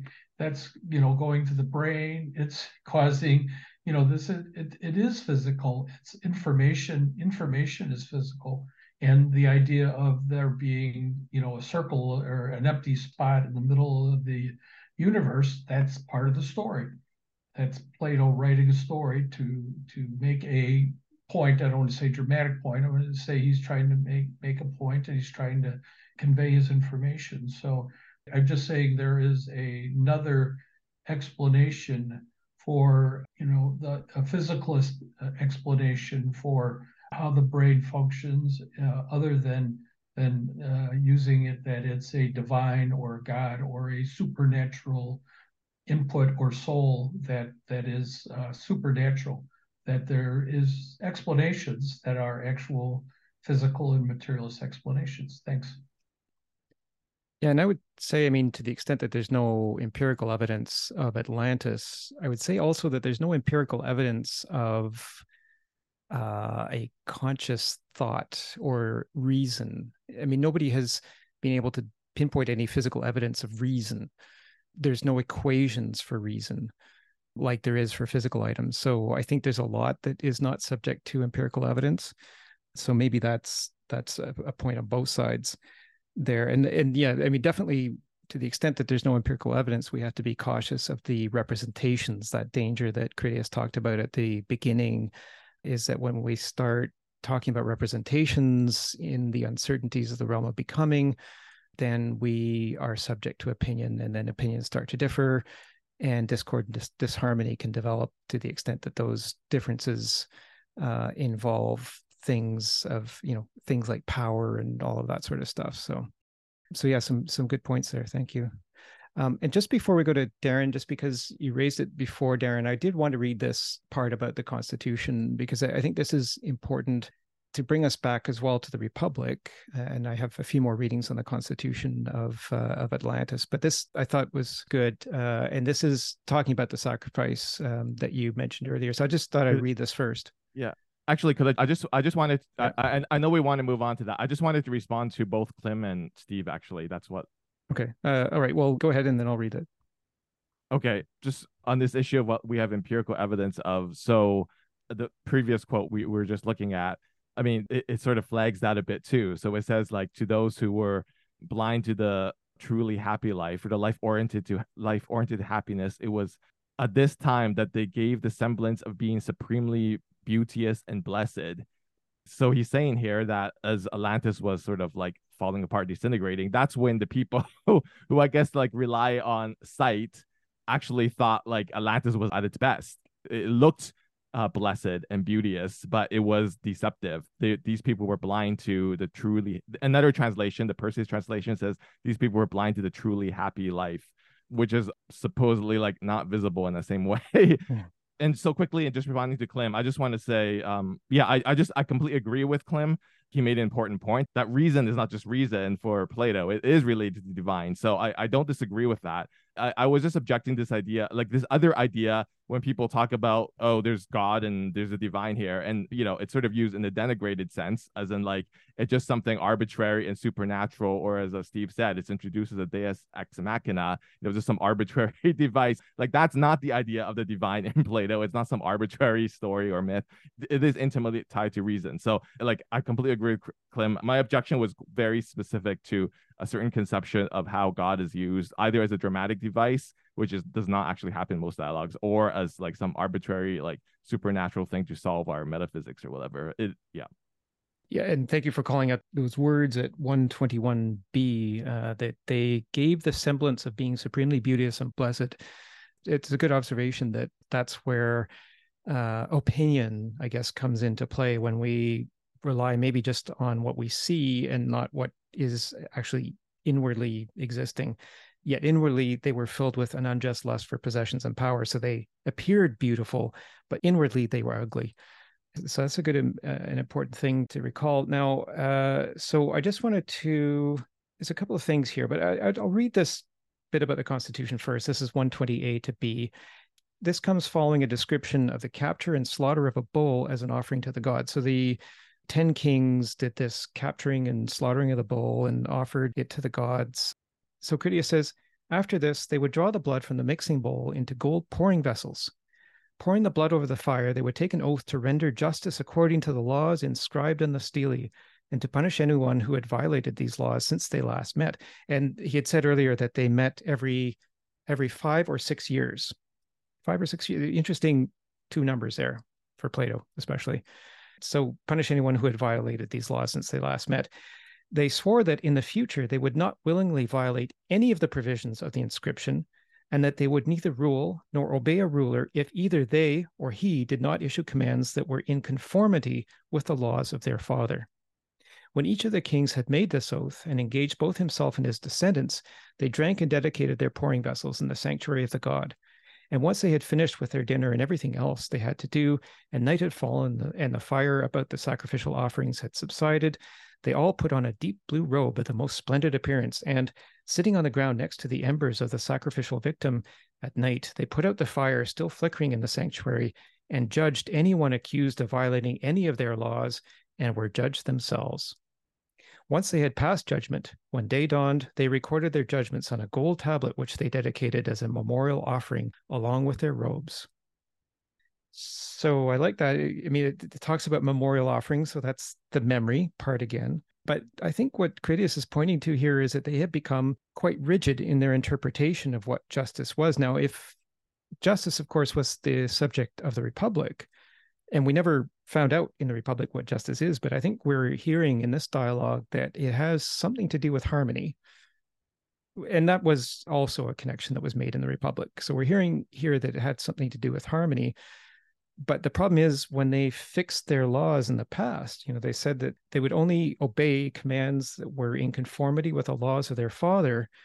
Well, you know, did those laws address the harmony and problems of harmony in the current times? And they, this, again, I think is a significant parallel to our modern situation. There are laws, for example, in Canada that were designed as part of our constitution when it came into being in 1867 that provided powers to the provinces uh, and not to the federal government. And yet there are problems which are now nationwide, which kind of demand a national response. And yet the power to deal with those is not in the hands of the national government, it's in the hands of the provincial governments. So this is a case where we're stuck to constitutions. You know, in Canada's case, uh, over 150 years ago, there's a similar situation in the United States. Of course, we read about all of the constitutional conflicts. That when we live in the past and we we can't harmonize ourselves with the present situation, it results in problem. It, it, results in disharmony and discord. And so here they had become very rigid. They only believed what was written on that stele. So we'll take Clem, then Steve, then Darren. Okay. Um. Yeah. Perhaps they they've become too rigid in the in their interpretation, or or, or just merely due to the, the fact of them sticking to the original laws where maybe they should have conformed you know with time to maybe some some other law or some modified those the original code somehow maybe although it's not really that evident from from the text in fact if i were to take this literally, it actually sounds like pretty good democracy there. And the, the fact that there's, you know, there's one ruler, but it looks like it's more of a, he's more of a mediator kind of, and he's uh, kind of helping the process, kind of being, maybe being the judge and everybody else is trying to stick by the rules. Maybe, maybe a little bit tough, you know, in, in too rigid maybe, but that particular paragraph doesn't strike me as, as something bad necessarily. But I wanted to, mention one one idea that just came to me, uh, James, when you you mentioned the distinction between the Athenians and the Atlanteans and how they, they are related to God, and, and that the Athenians maybe uh, were not direct descendants of gods. That actually brings to memory the, the biblical account of the you know the sons of god and you know having you know pleasure with uh, earthly women and the, the, titans and and then the god kind of um, you know not liking it and destroying like basically the, the deluge resulting from from that. So maybe that divine spark in the the Atlantean, the, the the Poseidon spark, right, in the Atlanteans was not a natural way of unrolling the the universe or or, or maintaining the the balance right? Because if you think about it if you take the plato's account uh, humans are divine just by the virtue of the same unveiling right? And un- unwrapping into you know from from the same to all this continuum from the same to nothingness. So we're we're already divine just by the nature of the creation. Now poseidon comes in and kind of like the biblical hero uh, generates titans right which is the, uh, the abomination in the the eyes of the biblical god. So maybe poseidon kind of created the unnaturalness there in the whole balance and maybe that's the main cause right of of the first the glory right and then the uh, the sudden fall of the civilization fall of the morals because there was that distortion in in the natural things so in or in and maybe even distortion in the relation of people to gods like you know compared to how it was in greece for example i really like the way you said that distortion really makes me think again of the memory theme and the distortion of this memory of a connection to gods, which is no longer possible. So over time, that connection disappears, and yet they cling to that distortion. And, you know, so as normal humans now, you know, we're not born of gods, but they clung to that and they they wrote their laws on that basis. They inscribed those laws in the stele and they would not allow any variation from that. Uh, and maybe it's that not allowing variations and not dealing with what were causing the disharmonies over time that led to their downfall. So an interesting thought there, uh, but I like that, and and yeah, the, the idea that Poseidon created that unnaturalness that first led to glory and then to the downfall. I think that was that was very helpful. So thanks for that. And then we'll go to Steve and Darren. Yeah, I think this this section points to Plato's power as the dramatist to beat his point. You know, he couldn't make it any more, you know, less appealing by, you know, the gods, what they're doing, all the abominable things they're doing to show why they were bad and to make his point. So again, he's just, you know, showing his power, you know, as a writer. I'd like to, uh, I think I mostly agree with what Clem is saying, and I'd like to put some points on the positive side for constitutions you know, so if you have a ability to change things too easily, you know, it's not necessarily that uh, there's reasons why some things are harder to change. It's the whole history of jurisprudence is based on case history and a building up of, of precedents. So if you have a buildup of precedents over time, it's a way of showing that things have worked in the past and that they could continue to work. So it's not always uh, good or necessary to, to have the ability to, to easily change a constitution. Uh, living in the United States, you know, as recently as three years ago, we saw how they wanted to subvert the Constitution, and um, you know, Trump wanted to stay in power even though he didn't win. But it was only the people that uh, put their loyalty behind the Constitution rather than uh, their political uh, affiliations, conservatives who you know, may have agreed with a lot of the, the policies that Trump was uh, in the conservative uh, MAGA movement that he represents. They might have believed in some of those policies, but they still believe more in the right of it, in the need to follow the Constitution. So, yeah, there's obviously a lot wrong in, in our Constitution that needs to be adjusted. But there's a lot of reasons why, you know, and again, you, you can use another example if you go back to Germany when Hitler and the Nazis came into power. You might want the Constitution to be easier to change, but you have to, you don't always uh, necessarily want to get what you wish for because things might get changed not the way you want. They might get changed another way. So I think that's the other side of constitutions being difficult to change. That's a really good example too. I think and and good to to remember that yeah things can't be left to the whim of the times uh, that there has to be some balance and i guess this is kind of reminiscent i think of plato's dialogue the statesman where you know kind of knowledge of the consequences of actions over time is really the key thing that the that the ruler needs to know but as you say you don't want constitutions to be too easily changed according to you know just whims of the time and i think maybe just even thinking about Athens in the time of Plato and Socrates, you know, it descended into a tyranny. So constitutions can be easily subverted. So definitely something that needs to be, it, it, it's one of those tensions, I guess. It's one of those tensions in balancing opinions uh, of people. And that's one of those human things that Critias again warns about at the beginning is that we we have these differences of opinion. Um, and then so how do we balance this? Well, I think, you know, this talk about memory and this memory exists in some sort of harmony uh, maybe that's the key and so i think maybe the point i'm trying to make here is that i'm not advocating for completely loose constitutions that can be changed you know any moment but it's more just that there be some logical context with the past and that the memories of what has gone on in the past can survive. And I think this is what they get caught in, though, by adhering too closely to those memories and not thinking about what's going on in the present. So, um, Darren. Yeah. So regarding this passage, um, and um, what it's trying to suggest, right? Because Clem is saying like maybe it doesn't seem that authoritarian. I guess I'll just present my reading of this, which is that I think Plato's definitely flagging something here. Okay, so we can disagree about what this is, but there's definitely something very extremely important being flagged.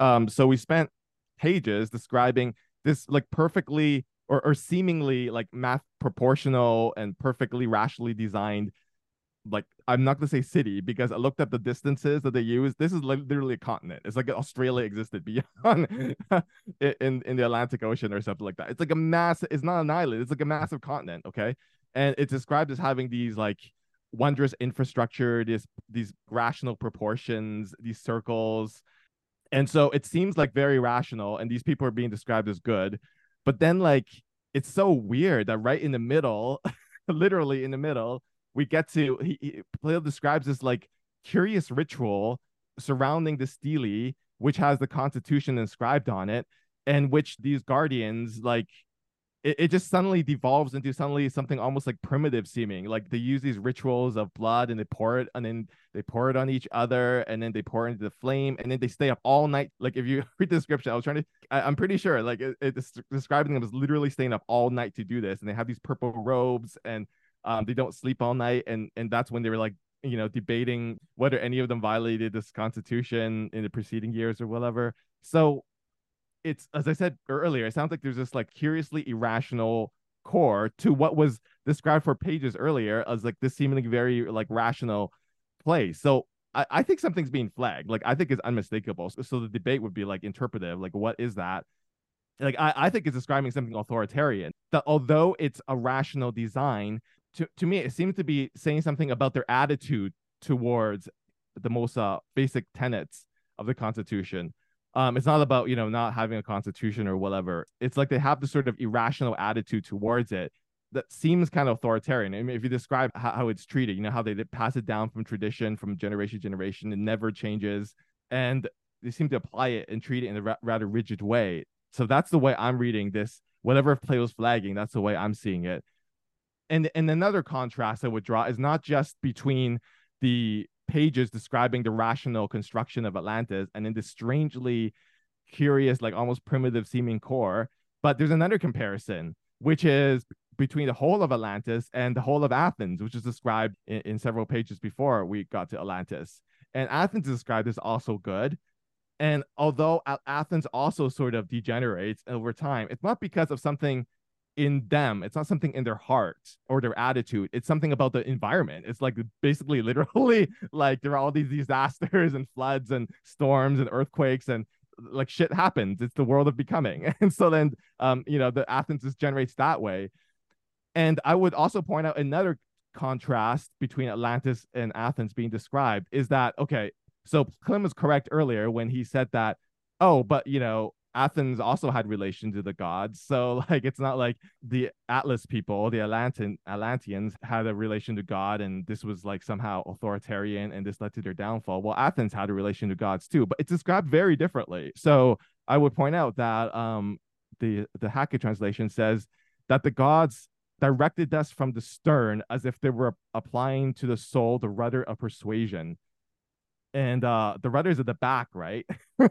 So it's like god is like persuading us with it, it's in persuasion is capitalized and and then the uh, perseus translation says they uh grab a hold of our soul by persuasion as by rudder and they drove and steered all mortal kind that way. I mean by persuasion versus this like ritualistic stele in the middle where you that you basically seem to like worship irrationally and you do it overnight without any sleep and you don these weird purple robes. Okay like it's being described very differently. So again i think you know we shouldn't miss this contrast between how Ath- both athens and atlantis sort of succumb in the end. They sort of deteriorate degenerate but it seems to describing very different ways. And so i think it's it's more than just like uh, you know a fun story to read right? As steve was saying i think okay yeah on the one hand atlantis degenerated because plato wrote it that way. Okay well but i think there are like if you pay attention to details i think there are these deeper lessons that at least plato wants to draw out regarding ethics and political philosophy and and metaphysics actually because it's all related to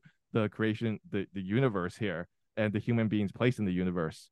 Yeah i just want to bring out those contrasts between both the core of Atlantis and all the other rational parts of Atlantis, and also between Athens and Atlantis. And you started by mentioning the authoritarian sort of side of things, and that's that was kind of interesting in relation to the discussion of the guardians in Atlantis. So we recall from the Republic that when they were building this idealized city, they created these guardians. And so I just wanted to, uh, before we go to Klim, I just wanted to read those bits because you mentioned the guardians. Uh, so this is 110C to D. And they said, now at that time, the other classes of citizens who dwelt in our city were engaged in manufacture and producing food from the earth. But the warrior class that had originally been separated from them by godlike men lived apart. And I would just say, remind, originally separated. So, how did the separation happen after the gods stopped being involved?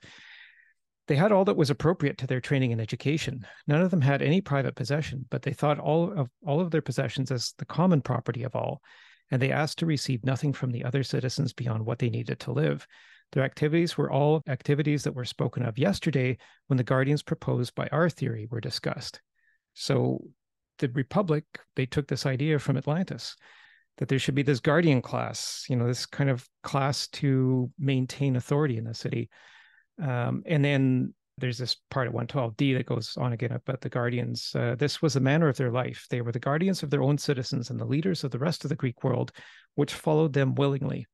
And they kept their population stable as far as they could, both of men and women, for generation after generation, maintaining the population of those who had reached military age or were still of military age at close to 20,000 at most. Um, so this maintaining of this guardianship uh, was important to Atlantis, and that's maybe again a sign of maybe some sort of authoritarian system that could give rise to disharmony. And we have to remember how Critias started the discussion appealing to the goddess of memory and talking about uh, when he said, despite our best intentions, if we've spoken any discordant note, then please provide the remedy, which is understanding. So we need to keep some sort of accord going, some sort of harmony going.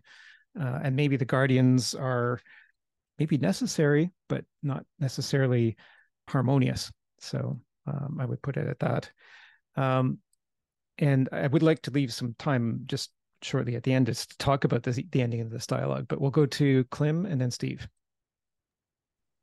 That's actually a very interesting point about the Guardians. I was actually when I was reading this, I, I was thinking, why in a this divine paradise that just seems so perfect and so so rich prosperous why do you need so so much militarization there like what's going on there there's some kind of hidden maybe strife or is that how they keep order you know like where they keep the common folks out uh, you know like the outside the wall or something because unless they're preparing for war but then no they're they're not keeping the the troops on the periphery. They're like almost at the center there this class of of warriors and they're all you know glorified and, and proud and, and and rich uh, I probably have like golden, you know, gilded uh, weapons, like the the uh, mm.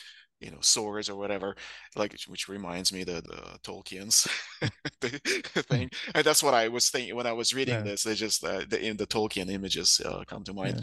But um, but anyway, here's, here's another thought that relates to this the potential distortion that the twist in the natural order of things that the Poseidon makes um, as a hypothesis. I, wonder if Plato is trying to say something to us, but also is kind of debating himself because he has this perfect perfect idea of the universe. It's geometrical, right? When when we read the Timaeus, it's beautiful, geometrical, it's very intellectual, very rational. This is divine mind that you know is the architect and it's also a living thing and then boom you have this the whole thing almost recreated on the on the earthly plane in the Atlantis, the the, the continent, like Darren said, the, the huge continent of Atlantis, and they carve this up beautifully in spherical, in circles. They build the canals, so they it's like almost they recreated this they created they took the image this image the divine image literally and brought it down to earth.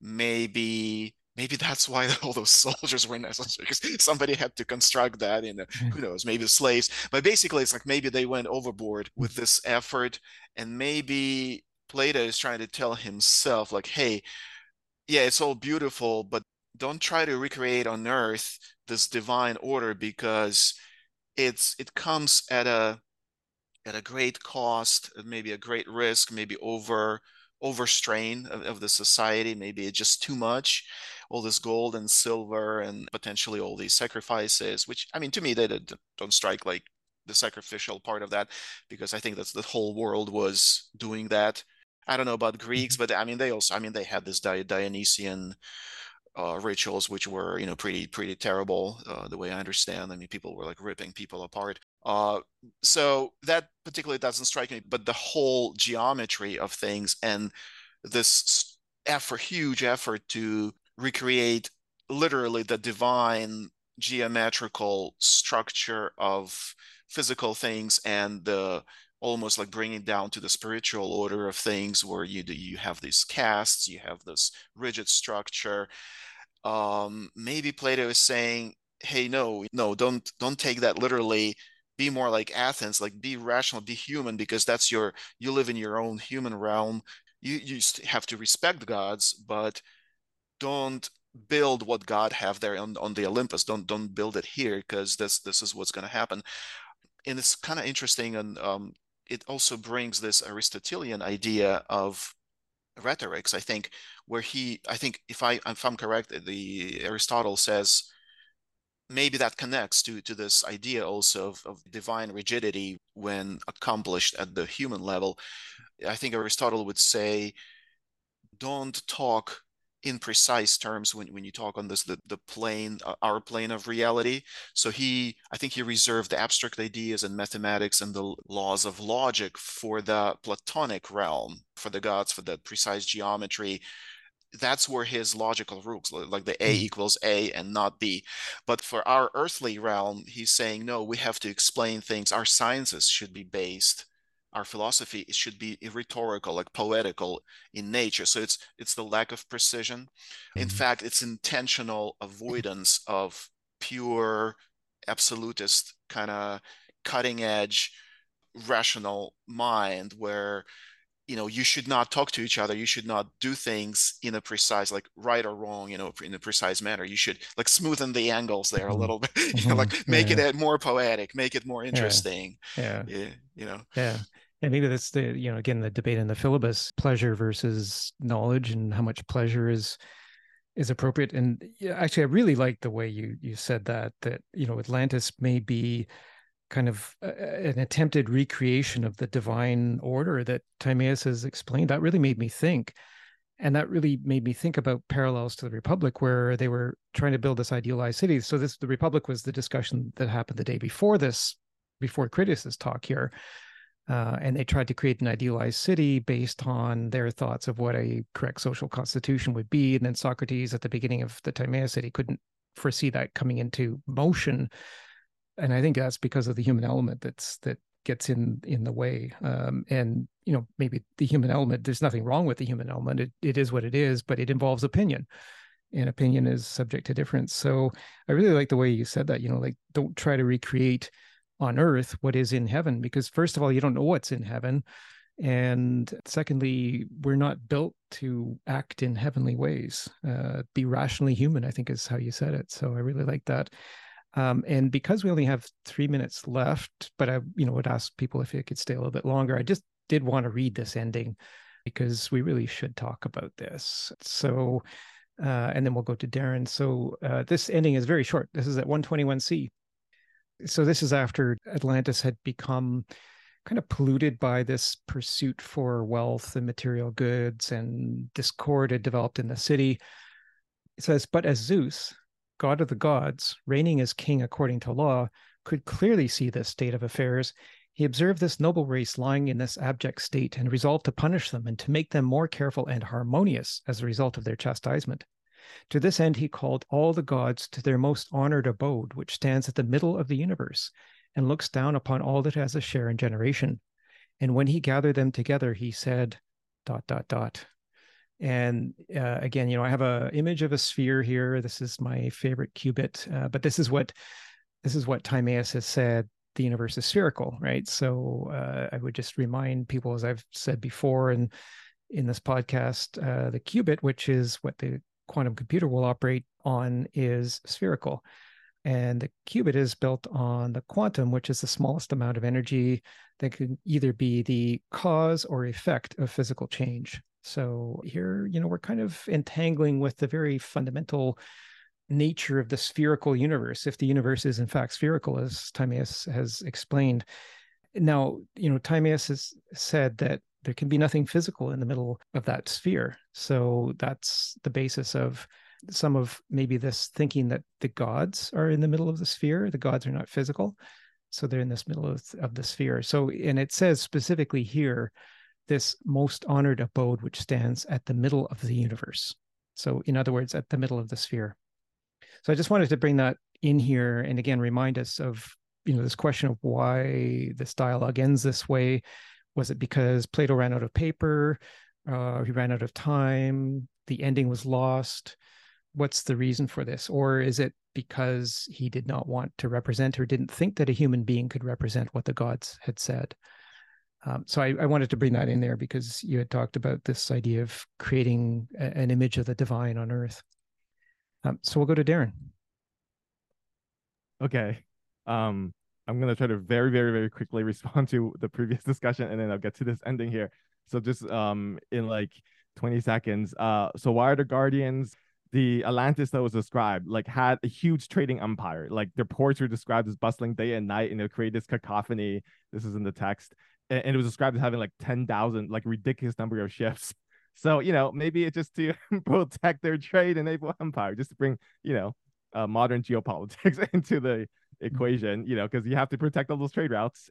And uh, yeah, I, I, really like James's point about um, Atlantis um, yeah, the Guardians thing sounding like the Republic, and so it's how important. So, and it reminds us that this dialogue is actually a follow up to the Timaeus, which is a follow up to the Republic. So, it's important to read these as a continuity and not just focus on like one Plato text in isolation, which too many people do, and that leaves you to errors or problems in interpretation.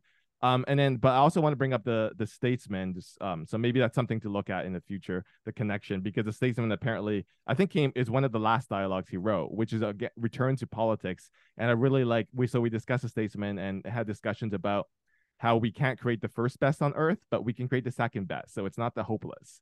And so it's not like, oh, it's all up to the gods. And so let's throw our hands in the air and they can't do anything. Everything's too vague and you know impressionistic um it's like no we actually we we can have some agency do something if we learn these lessons but it's about creating the second best possibility so that's also maybe something else to look at all right so back to to, to this ending now um it, i mean it's terribly ironic that you know this dialogue itself is like explicitly flagged as it well well, it, well it's we we understand it as as a myth of Atlantis now, and you know it's terribly ironic that it happens that we lose um the you know we lose you know most of this dialogue or supposedly lose most of this dialogue. So i mean the the irony makes me think that it might be intentional as james you know uh seems to think as well.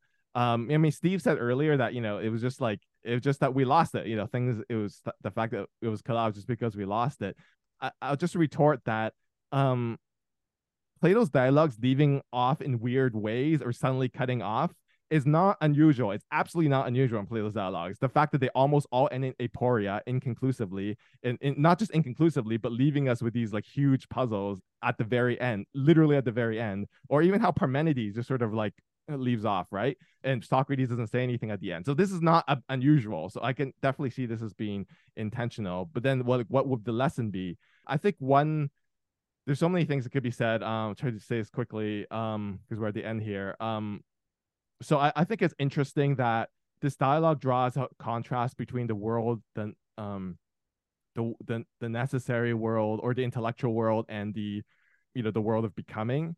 And I think it's kind of interesting that the dialogue seems to end off right when we're getting to the world of becoming. So, like, I don't agree the previous stuff was like dramatic in the sense it was interesting. It's describing this giant continent and its proportions and how uh, powerful it was. But we didn't we didn't have story yet. Like I meant it wasn't dramatic in the sense there wasn't much like there wasn't the action yet.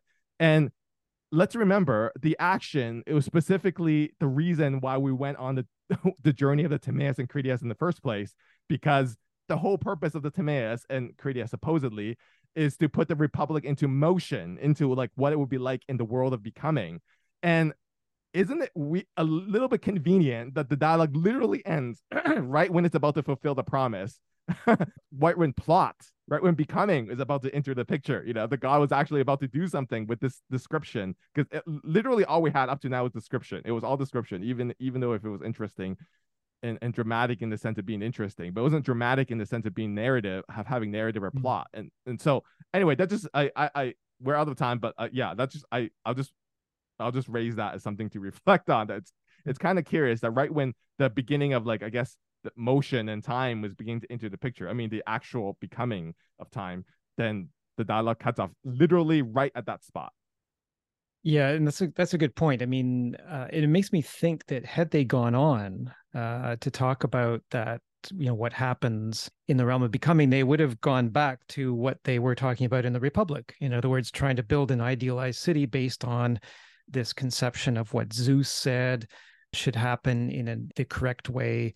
And then, you know, maybe that brings us then back to the beginning of this dialogue where Critias said, and this is what I read at the beginning the success or failure of just about everything that is most important in our speech lies in the lap of this goddess memory. And so, if Plato were to have said what Zeus said, if Plato knew what Zeus said, if Plato had written that, then the question is is that memory reliable and is the written word reliable without that great expansion on this whole you know what what is the nature of zeus? You know what was going on in zeus's mind that you know that, that cannot necessarily be rendered in in writing? I, I don't know. I, I think it's very consistent with what he said in the phaedrus about the dangers of writing and what is said at the beginning of this dialogue about the nature of memory and how we can have memory of what a god said.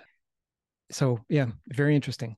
Very interesting. It's it's a subject for a good debate. I, I personally think that uh, it was very intentional the way this ended very intentional. Darren oh gosh. Um yeah this issue of um memory and what we're supposed to i mean i i wonder if if maybe the dialogue ending this way what is is i mean i, I think there's so many re- i think everything um that you mentioned and could be important parts of the reason or why it ends off there. I think there might be many different reasons you know there could be multiple reasons. One is that another one might be that maybe plato had said all he wanted to say up to this point. And like the memory yeah it's such an interesting theme because it's like we're supposed to only remember this stuff faintly. And um but like the importance of remembering maybe like the dialogue is so plato said all he's wanted to say and like what is necessary to remember is already in the critias and the timaeus and like we're just supposed to pit like as so many dialogues uh, uh, uh, uh, like in so many dialogues and socrates explicitly counsels in many dialogues like like the hippias major remember this comes up often. Pay attention to what is like said like this is um and so maybe we have to remember the past. I mean that's how we make the future better. That's how we can figure out what to do in the future and yeah like i, I don't think it's yeah i don't know if it's completely hopeless i i just mm. re, re, just one last oh sorry this uh yeah at the very end of the um timaeus i i found this really interesting theory about how um devices like our lack of courage and whatever our stupidity or forgetfulness or he says reckless recklessness and cowardice so this is at 87 in the timaeus is not like our own fault he says here it's because the, our constitutions are bad. So bringing it back up to this issue here this is at 87e he talks about constitutions in the timaeus. So he says um yeah it's a it's because our constitutions are bad or bad forms of government or bad civic speeches are given.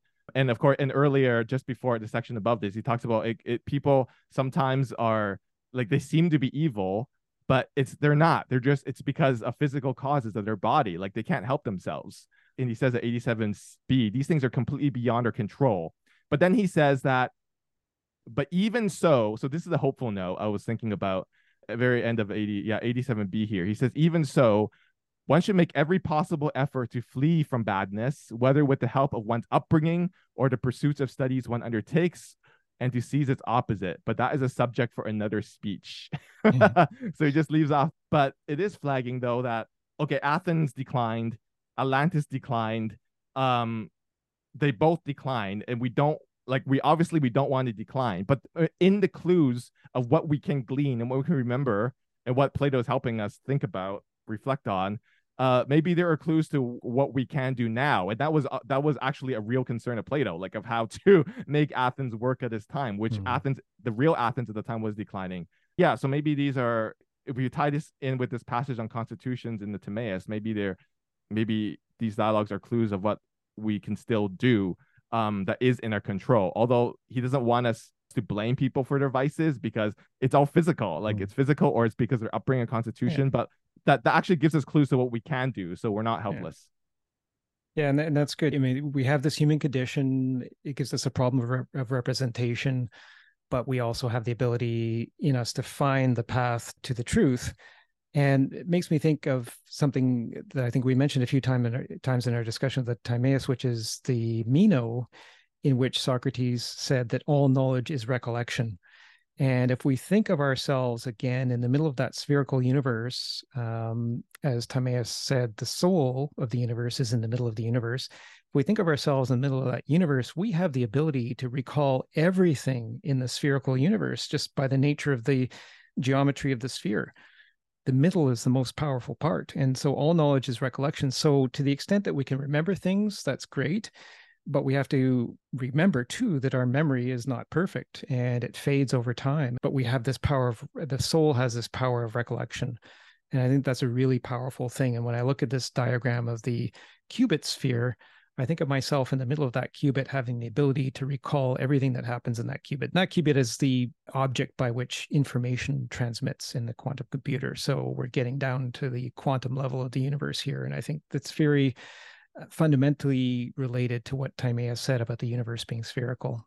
So that is, we are out of time for today. And, but, you know, I, I really appreciate this discussion in conjunction with the Timaeus, where we did four sessions, and then also in conjunction with the Republic in season two, where we did six sessions on that. And it's really brought the whole three dialogues into a much clearer focus for me and really made, I think, especially powerful the statement about social constitutions I think that's really, really important. You know, we can't take what Plato says just in the Republic about social constitutions. We also have to look at the Timaeus, the Critias, the Statesman. There's a bunch of dialogues that we have to take. So reading the Republic in isolation, I don't think is going to get us where we need to be. So I'm really happy. I really think the Critias is powerful. I don't think it's a case of most of the dialogue having been left out. I think the dialogue is essentially here. It's a very compact, very beautiful presentation, I think, of the human condition and what we can do about it. So I wanted to thank everybody for being here and for being part of these discussions. A number of people have been with us as well for the Timaeus, which is great. And we've had a chance to tie a lot of stuff together here today.